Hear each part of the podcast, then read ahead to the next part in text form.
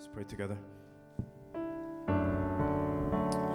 In 1 Samuel chapter 22, there's a story that's reminded of David at the cave of Adullam. And he finds refuge in Psalm 142. He cries out, I cry out to you, Lord, with my voice. With my voice, I make my supplication, meaning plea. I cry out, my complaint, my troubles. Refuge has failed me. No one cares for my soul. And we're reminded in Psalm 51 that the sacrifices of God are broken and a broken and a contrite, a grateful, a repentant heart. Oh God, you will not despise. We also learn that the Lord, He, has, he searches us, that He knows us, that He knows when I sit, when I rise, you see, perceive my thoughts from afar. You discern my going out and lying down. You're familiar with all my ways. Before a word is on my tongue, you know it completely, O Lord. Where can I go from your spirit? Where can I flee from your presence? If I go up to the heavens, you are there. If I make my bed in the depths, you are there. If I rise on the wings of the dawn, if I settle on the far side of the sea, even there your hand will guide me, your right hand will hold me fast. With 100 to 500 billion galaxies, road trips, seeing different countries, that the world is colossal, it's huge, and we can be alone deep in our sleep. God, you are there. We can be with family, with many people, and God, you are there. You can be with our closest friends, and at times you may feel alone. And God, in that moment, you are there in our thoughts and in our hearts, oh God. God, you are here with us today. So, God, cast aside every distraction, cast aside every attack of the enemy, cast aside, God, every hindrance that comes from the enemy. And from the whispers, the lies that have been whispering in our minds, the battle of our minds. Help our minds to be sharp right now, to be ready to hear your word, oh God. Help us overcome through the presence of God as we cry out to you, Lord. God, on our own, we are not strong enough to win the enemy, for the enemy is too strong. But God, through your Son, Jesus Christ, through you, through the Holy Spirit, we can overcome all things. So, God, we bind the attack of the enemy in Jesus' name. We pray, God, right now that the words, will just take root in our heart, oh God, that we'll be sponged to hear your word. That when we are squeezed this week with challenges and trials, and even with blessings, God, that the fruit of the Spirit will ooze out from us. For God, you are with us and you live in us. So remind us today that the one who is in us is stronger and greater than the one who is out in the world. So, God, we look to you, God, as you transition to the message. I pray, Lord, that the words of my mouth and the meditation of my heart will be pleasing in your sight. Father, forgive me of my sins. Forgive me of my pride. Lord, it's not about anyone else here, but it's about you and for your glory, oh God. Watch over this church as we're in the season of Lent. We offer you our praises and our sacrifices. More than sacrifices, we offer you our obedience. We love you. We thank you. Pray all these things in your precious Son, Jesus Christ, and I pray. And God's people pray. Amen and amen. We are pausing the Philippians series for a little bit, and then we'll get back into it. Uh, we are actually now going to begin our season of Lent, Lent series. There's about six Sundays before Easter. But with that, let's go ahead and begin with the title. The title says, I am thirsty Lord. Let's turn to our neighbor and say, I am thirsty, Lord. Okay. In the story in John chapter 4, verse 3 to 26, it's a beautiful story. It's a story among stories, and it's an outcast who is offered living water. Please turn to your neighbor and say, Living water. An eternity with Christ. She finds eternity with Christ, the eternity with Christ is offered to this woman. And the main character here is a woman, she doesn't have a name, but she has a title, and she is called a Samaritan woman. It's a story of the woman at the well. So let's go ahead and begin with the scripture.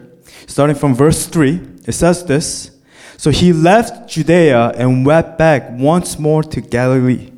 Now he had to go through Samaria, so he came to a town in Samaria called Sychar near the plot of ground Jacob had, had given to his son Joseph. Jacob's well was there, and Jesus, tired as he was from the journey, sat down by the well. It was about noon. When a Samaritan woman came to draw water, Jesus said to her, Will you give me a drink? His disciples had gone into the town to buy food. The Samaritan woman said to him, You are a Jew, and I am a Samaritan woman. How can you ask me for a drink? For Jews do not associate with Samaritans. Verse 10 Jesus answered her, If you knew the gift of God and who it is that asks you for a drink, you would have asked them, and he would have given you living water. Sir, the woman said, You have nothing to draw with, and the well is deep. Where can you get this living water? Are you greater than our father Jacob, who gave us the well and drank from it himself, as did also his sons and his livestock?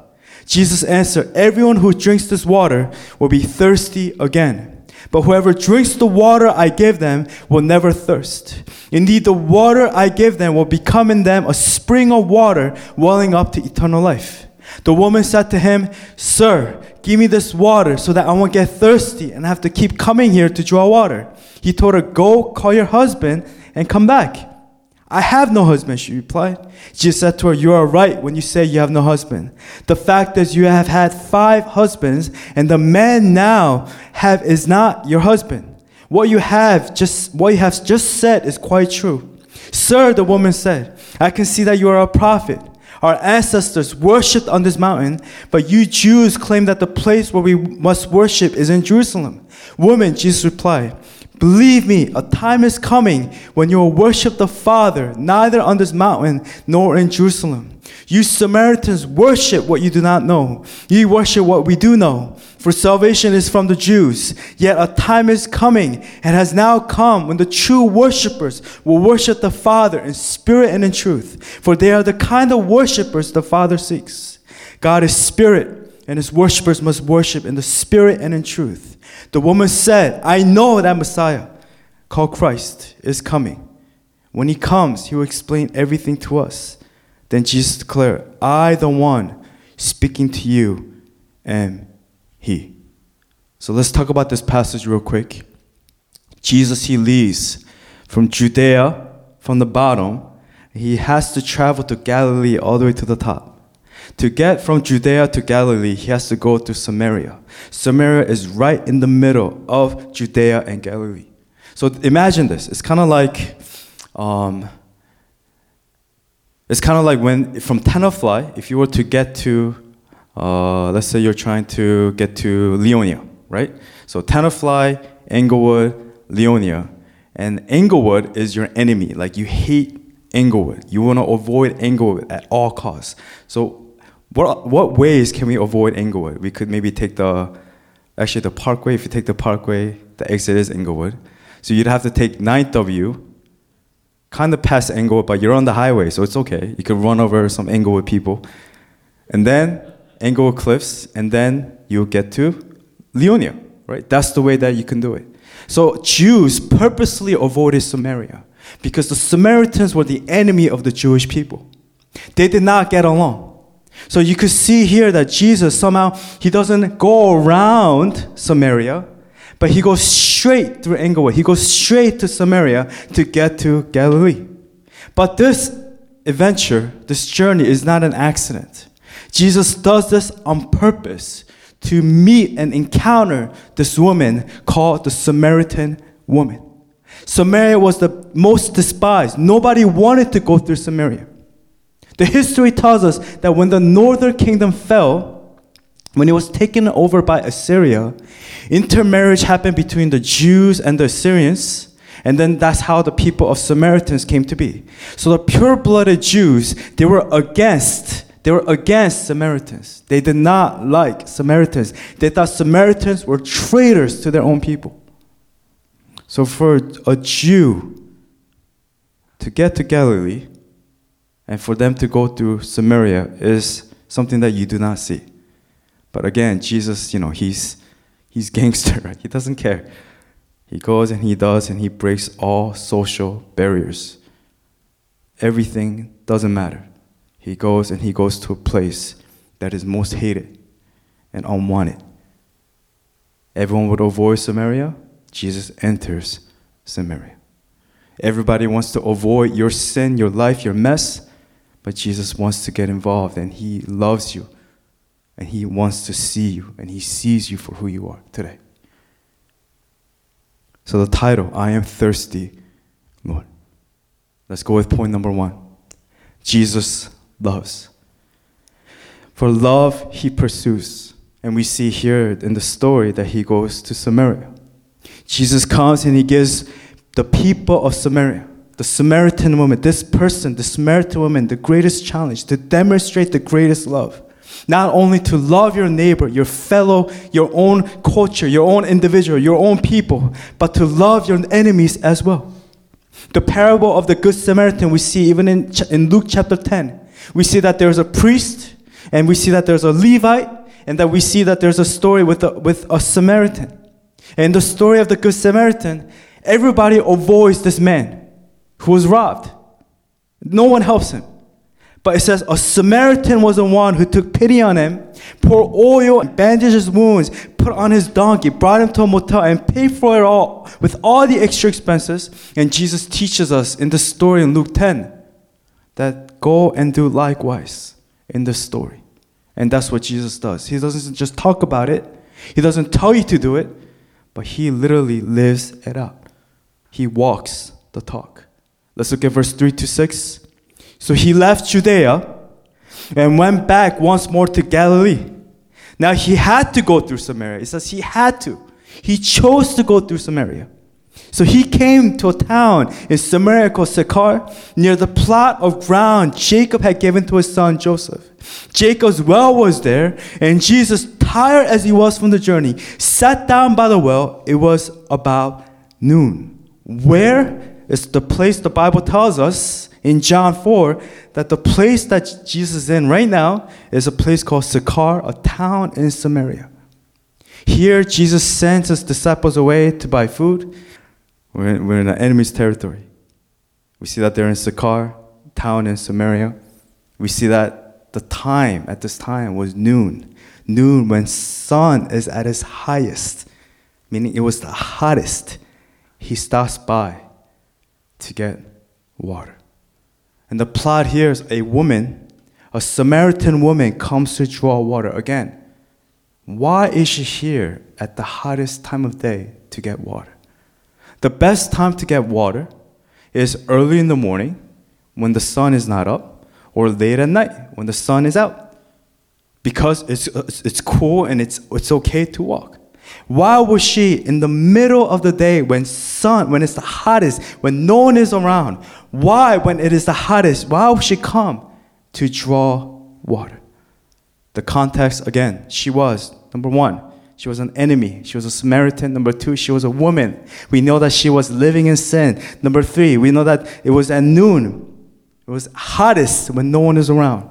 And the question is, why is she here at the hottest time of the day? And the question is again, why does Jesus encounter this woman at noon in Samaria? The answer is shame. At noon, no one would be around. She did not want to be seen or interact with anyone. And this is actually a sad story. We see in this context that she's an outcast. It's a sad sight to see. It breaks my heart when I read this passage. She wanted to be avoided by people, so she goes specifically in the middle of the day. And the divorced know this, this feeling. The abandoned know this feeling. The hungry, they know this feeling. The rejects, the marginalized, they know this feeling in the society that we live in. The immigrants, they know this feeling. The handicapped, they know this feeling. When our parents, when they worked hard and as immigrants, you know, some of you were born here, some of you experienced racism, some of you experienced hardship, and you understand the feeling of feeling out of place. You come to church, you feel out of place. You know, even for me, my testimony moving town to, from town to town, maybe feeling like I'm, I don't really belong here, feeling a little out of place. And we understand that Jesus comes and meets her in her territory. So, again, number one, Jesus loves. Jesus loves this woman enough that he pursues her to a town called Sychar in Samaria. Number two, Jesus asks. So now, Jesus is breaking all types of social customs here. You know, for a teacher to speak to a woman of bad reputation is an absolute no. So when God asks people, when God asks you, when God asks you a question, or when God asks us questions, there are two reasons why. Number one is, is for you to say yes or no. Yes, I will follow you, or no, I will reject you. Number two is a chance for you to repent and for you to come forward truthfully before God to turn to Him. He asks you not because He does not know, for He knows it. He knows all things. But He asks you this question because it is for your sake. He's asking you for you to search within your heart, to repent and turn from evil. God is asking because not because he does not know. He's giving you the opportunity to repent. God asks serious questions to get what's in our hearts. And we see it all throughout scripture. Genesis chapter 3, verse 9. We see after sin, after they fell into sin, you know, they're hiding. And we see in the context of Genesis chapter 3, verse 9, we see, But the Lord called to man, to the man, Where are you? As if God didn't know. Let's keep going. Genesis chapter 3, verse 11. And he said, Who told you that you were naked? Have you eaten from the tree that I commanded you not to eat from? And we see in Genesis chapter 3, verse 13. Then the Lord God said to the woman, What is this that you have done? And then we see it in Genesis chapter 4, verse 6 to 7. Then the Lord said to Cain, Why are you angry? Why is your face downcast? If you do what is right, will you not be accepted? But if you do, if you, if you, and this part is not up on the screen, but if you do not do what is right, sin is crouching at your door. It desires to have you, but you must rule over it. But the question is, why are you angry? Why is your face downcast? And what happens after that? Cain, instead of taking God's question and reflecting why he's upset, instead of reflecting upon his sin, he goes and he murders his brother Abel. So sin is crouching at your door. So we see questions, series of questions that God asks, Jesus asks. You know, who do people say I am, Peter? Or when he asks, why are you sitting there? When Jesus asks in the Gospels, do you want to be healed? It's like a paralyzed man for 38 years. Yes, of course. Why is Jesus asking, do you want to be healed? Of course, he wants to be healed. But it's a question not just about the physical healing, but it's about the spiritual healing, the inner healing that we need. So we see here that Jesus, he asks, let's take a look at verse 7 and 9. Verse 7 says this When a Samaritan woman came to draw water, Jesus said to her, Will you give me a drink? Verse 9 the Samaritan woman said to him, You are a Jew, and I am a Samaritan woman. How can you ask me for a drink? For Jews do not associate with Samaritans. To paraphrase, she's saying, Hello, Samaria. Do you not know where you are? You're in the enemy's territory. We're enemies. Why are you talking to me? And take a look at how Jesus responds in verse 10. Jesus, Jesus answered her, if you knew the gift of God and who it is that asked you for a drink, you would have asked them and he would have given you living water. I would be so confused if Jesus were to respond to me this way. He's responding in a very strange way. Right? If you knew the gift of God and who it is that asked you for a drink, you would have asked him and he would have given you living water. But let's keep going. We're going to get deeper and deeper. Number three. Jesus offers. Turn to your neighbor and say, Jesus offers. Let's take a look at verse 11 through 15. It says in 11, Sir, the woman said, You have nothing to draw with, and the well is deep. Where can you get this living water? Are you greater than our father Jacob, who gave us the well and drank from it himself, as did also his sons and his livestock? Jesus answered, Everyone who drinks this water will be thirsty again. But whoever drinks this water I give them will never thirst. Indeed, the water I give them will bring, become in them a spring of water welling up to eternal life. The woman said to him, Sir, give me this water so that I won't get thirsty and have to keep coming here to draw water. What is Jesus offering here? Jesus offering living water. Jesus is saying, Look, if you ask me, I will give you living water.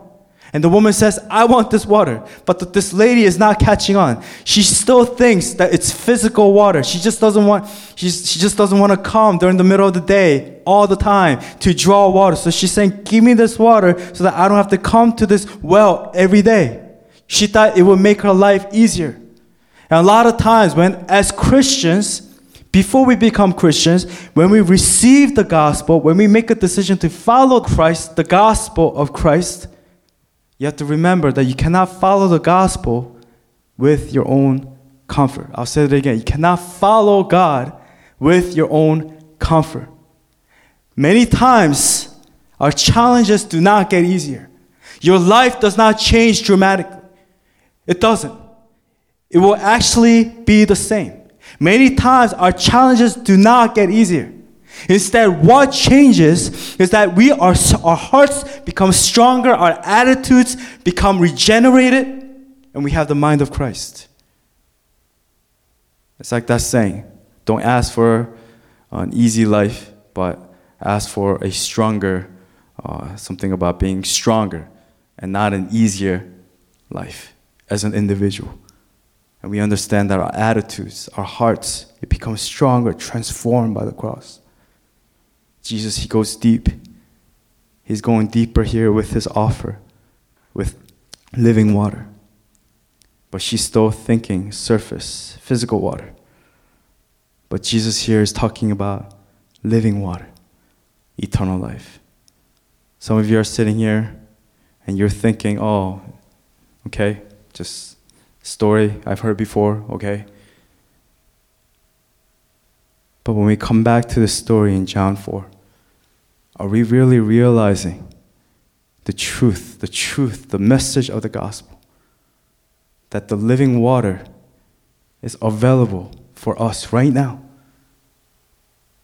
But a lot of times we come, we sit, we're discouraged, and again, same thing over. We're good one week, next week we're God, you were good last year, you were good last month, but this today, oh, I just don't feel it. I don't know. I'll let my feelings and emotions get the best of me. And then we go through this vicious cycle over and over again. Our emotions. You're no good today. Okay, I'm no good today. I believe my emotions. Okay, I'm no good. What about what the Word of God says? That's the truth. The living water is available to you right now if it's not dead water, it's not poison water, it's, it's water that gives us life, eternal life, strength in Christ. But a lot of times we are more defeated than the people out in the world. In fact, people out in the world, they have more power. They have more zeal, more passion, more consistency. Churches are breaking apart. Christians, leaderships, we see that the enemy is strong in his attack. Where is our strength coming from? Are we receiving this offer that Christ is giving to this woman? As Christ gave to the Samaritan woman, Jesus is offering that living water to us. Let's take a look. Verse 13. Everyone who drinks this water will be thirsty again. Talking about the well, the physical water. But whoever drinks, verse 14, whoever drinks the water I give them will never thirst. Indeed, the water I give them will become in them a spring of water, welling up to eternal life. Do we have this living water? Will you say yes to this offer that is given by Christ? Living water, eternal life. Number four, Jesus crushes Now, Jesus crushes, and what do I mean by that? He crushes her with the truth, with reality. He crushes this woman with the truth and with reality. You know, in life, I don't know about you guys. Uh, maybe you surround yourself with people that tell you what you want to hear. But for me, I'd rather have a friend who will speak truth into my life so that I can be mad, with, mad at him for a little bit, for maybe hurting my pride a little bit, than for him to flatter me and to destroy me in the process. You need friends like that. And as a church, you need to be like that with one another. You have to speak truth to one another. You have to be there for one another. The, the scripture tells us in Proverbs chapter 27, verse 5 better is open rebuke than hidden love. We went over this on Wednesday Bible study. Proverbs 28, verse 23 He who rebukes a man will later find more favor than the one who flatters with his tongue. Proverbs 27, verse 6 The wounds of a friend are faithful, but the kisses of an enemy are deceitful. So, what does Jesus say here? What, how does Jesus crush this woman? Jesus says, Go call your husband and come back. I mean, what a shift in conversation. It's like, it's like, hey, can I offer you a drink? Like you're talking to someone at Starbucks, hey, can I offer you a drink? It's like, yes. And then you say, go get your husband. It's like, what? What are you talking about? She says, go call your husband and come back. Let's take a look, verse, verse 16. He told her, go call your husband and come back. And this was a statement that shocked her and made her face her reality to look deep within herself, her life, her heart, her soul. And Jesus, He's speaking straight into her heart for the truth to be revealed. Jesus saying, You need this water. Jesus saying to you right now, You need this living water right now for you to be cleansed, for you to be saved. As Jesus spoke to the Samaritan woman, Jesus speaking to us, Jesus speaks, speaks straight into the Samaritan woman's life. Jesus sees her heart. Jesus was revealing truth. And now we have an understanding, we have an answer to the truth, to what's really going on here in John chapter 4, as to why she came to the well at 12 o'clock. She was living in brokenness, she was an outcast. She was living in shame. She was a woman of bad reputation. She was hiding from her peers. She was an outcast from society, shamed by her community. Her life was broken. Let's take a look at verse 17 to 18. I have no husband, she replied. Jesus said to her, You are right when you say you have no husband. The fact is, you have had five husbands, and the man you now have is not your husband. What you have just said is quite true.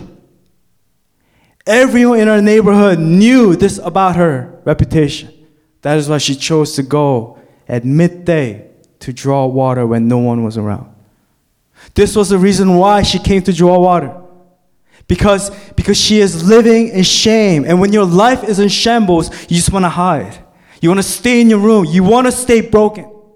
The last thing that you want is for your face to be seen. You could even hear the whispers of people. If she were to go at the same time when other people went, shh, this, this person, get away, get away from her, get away from her. Don't let that filthy person touch you. She's sick. She's sick. Just stay away. I mean, people are evil, they can be very evil. She drew water at noon to escape from the community that shunned and rejected her. And Jesus chose to go through Samaria. Now, in verse 4, we're reminded again, he had to go through Samaria, it says, for this one individual, for this one soul. And we see Jesus, he does this so many times throughout the scripture. He gives even story of leaving the 99 for one. Or even as he goes through a town of Nain, we see a, a, a funeral that happens. He crashes a funeral for this one woman who lost everything. Why? Why? And then with point five and the last point, Jesus is He. Is He.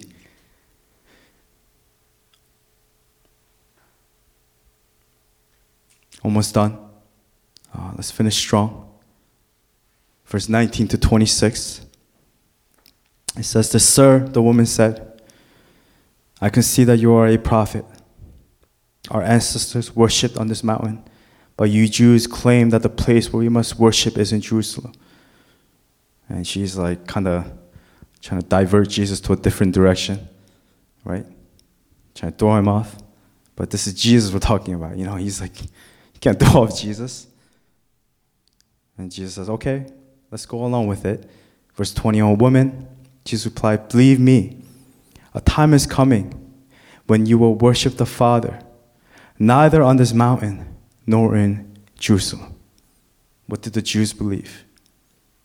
Jerusalem was a center, but Jesus is saying it's not a place. He's talking about me. I am that place. You Samaritans worship what you do not know. We worship what we do know. For salvation is from the Jews. He's not saying that Jews are better. He's saying, he's talking about himself. He's saying salvation is going to come from the Jewish line, from David and him. He, Jesus, he is the Messiah. He is the Savior. He's saying the salvation is going to come from me, it's, going, it's, it's from the Jews. Yet a time is coming, verse 23, and has now come. And this is the song that we sang, True Worshippers. This is where it comes from. When the true worshippers will worship the Father in the Spirit and in truth, for they are the kind of worshippers the Father seeks. Who are the people that God seeks? True worshippers who will worship in spirit and in truth. God is spirit, and His worshippers must worship in the spirit and in truth. The woman said, I know that Messiah, called Christ, is coming. And when he comes, he will explain everything to us. What's the point of knowing here when we don't have it here in the heart? We know it in our mind, but we don't know it in our heart. We don't have a relationship with the Father, with Christ. Then Jesus declared, and this is where, boom, he drops the mic I, the one speaking to you, I am He. It's like, earthquake and hurricane, everything, snow, just joking. The truth was that she needed spiritual water, not physical water. We all pursue physical, temporary things for temporary fulfillment, but it leaves us empty. You know, from shock and discomfort, she tried to divert the conversation to a different direction the location of worship, Jesus was saying it didn't matter. What matters is the heart of the worshiper, aka true worshipers. True worshipers. Are you a true worshiper before God? I'm not talking about just on a Sunday. I'm talking about your life as a whole. Who are the people that God seeks, that the Father seeks, the kind of worshippers that the Father seeks. True worshippers who worship the Father in spirit and in truth. In closing, Jesus answered Everyone who drinks this water will be thirsty again. But whoever drinks the water I give them will never thirst. Indeed, the water I give them will become in them a spring of water welling up to eternal life. If you could bow your heads with me.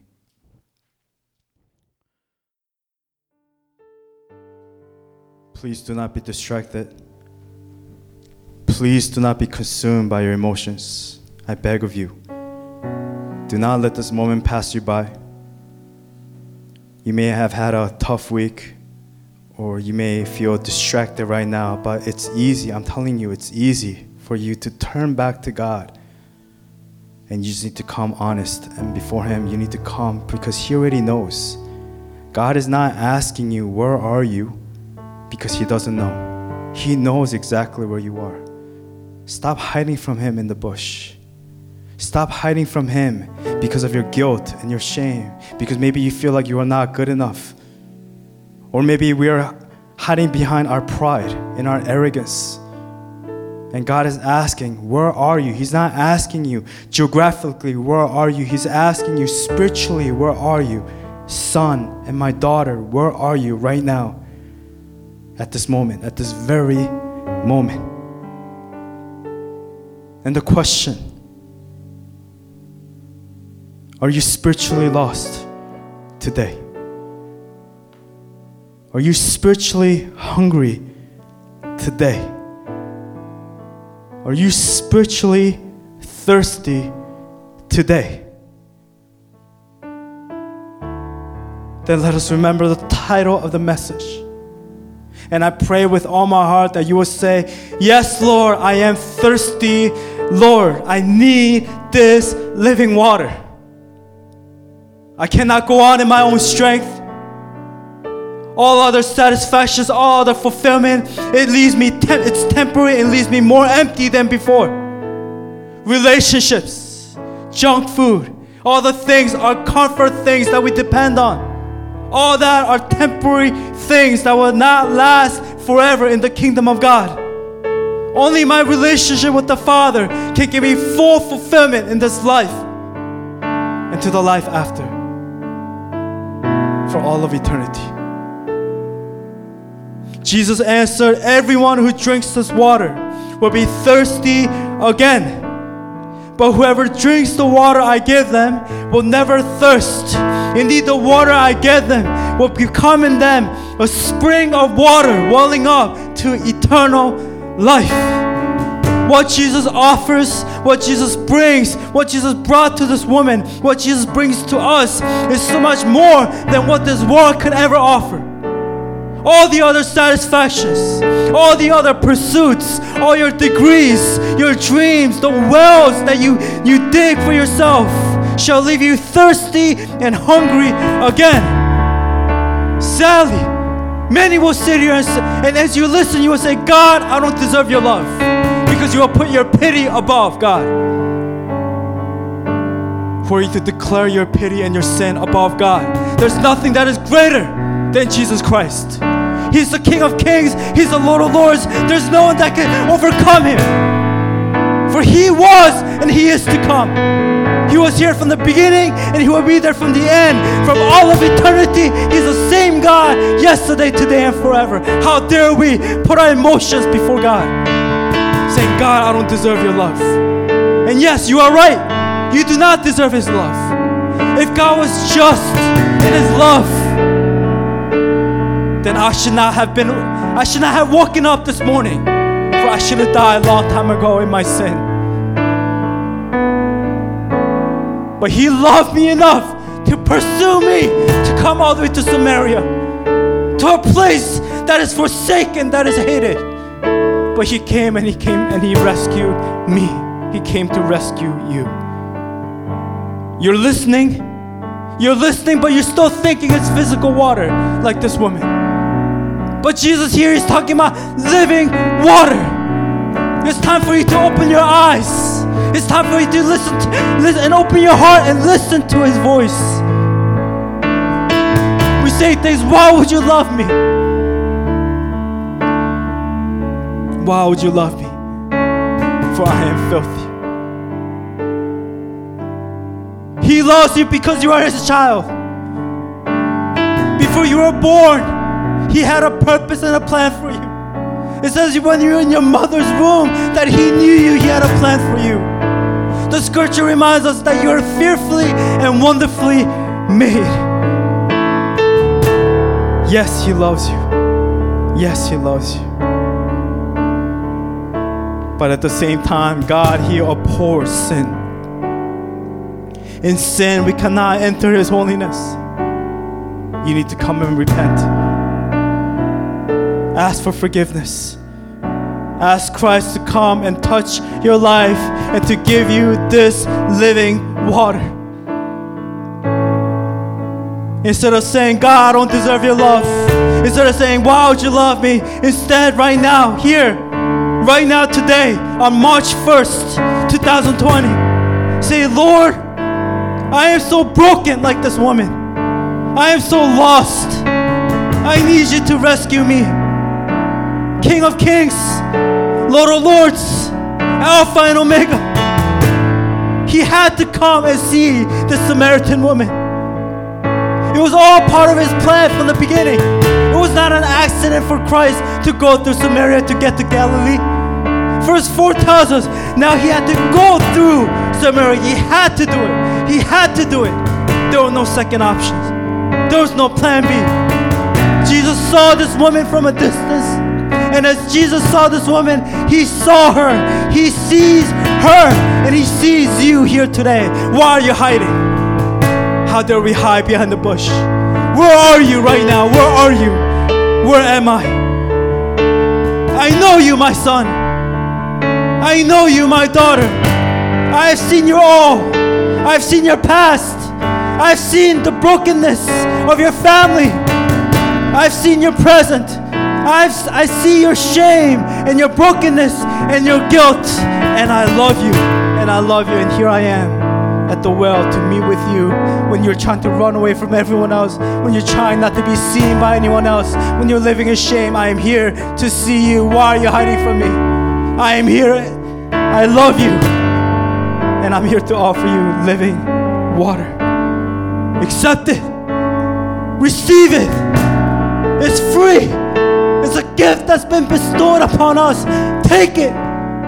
Take it and drink the living water that is offered to us, that is offered to you. Just receive.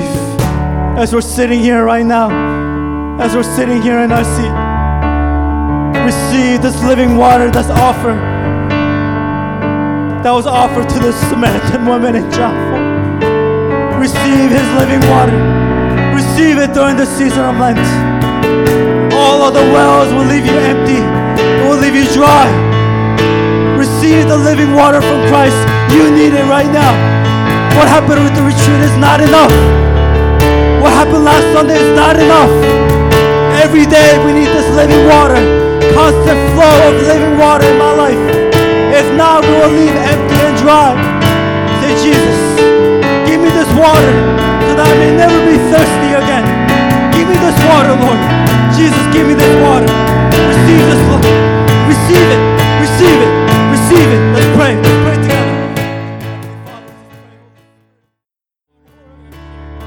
God, I've been running dry. I've been running in my own strength. I've been holding on by a thread of my life. I've been trying so hard on my own. I've been depending on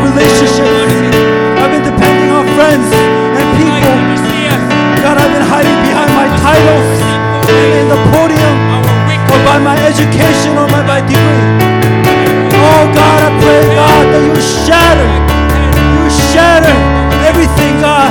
You destroy my past, everything that I hold dear, oh God. God, we understand to lose means to destroy, utterly demolish.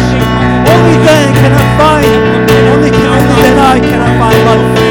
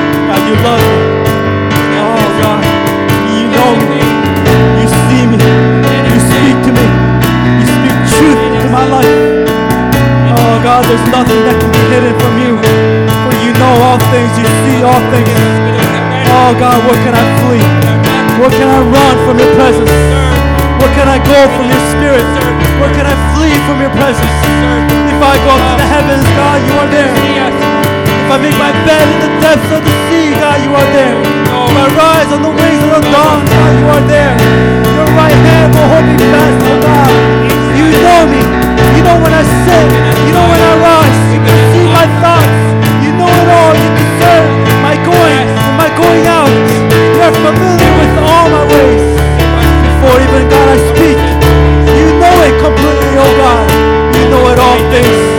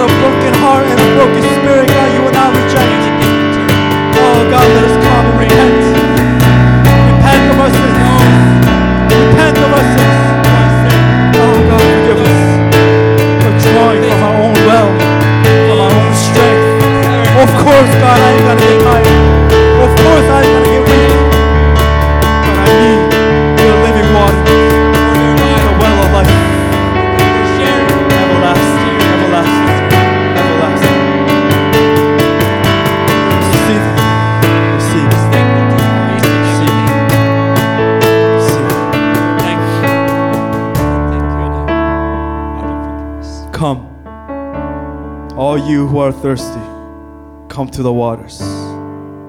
All you who have no money, come to the waters. Come, all you who are thirsty. It's available for you, it's available for me, it's available for us as a church. Receive it and drink it.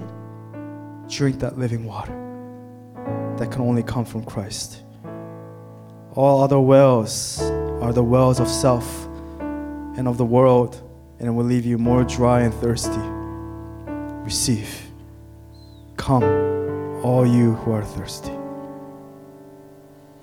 So that we may be like that person, as it says in Psalm 1, like a tree planted by streams of water, living water in Christ, which yields its fruit in season, and whose leaf does not wither. Whatever they whatever that individual does, it prospers. Some of us we're like the seasons. Our leaves die and constantly up and down, up and down. But don't stay in that place for too long. Live like the tree planted by streams of water. God, as the deer pants for streams of water, so my soul pants for you, my God. My God, my soul is what I need. The living water is what I need for my soul. That's what my soul needs for me to live. For with you is the fountain of life. Oh God, we need you. We need you. Come, all you who are thirsty, weary, for I will give you rest. My yoke and my burden is light and easy. Come, come and receive. So, God, as a church, we want to see you for who you are.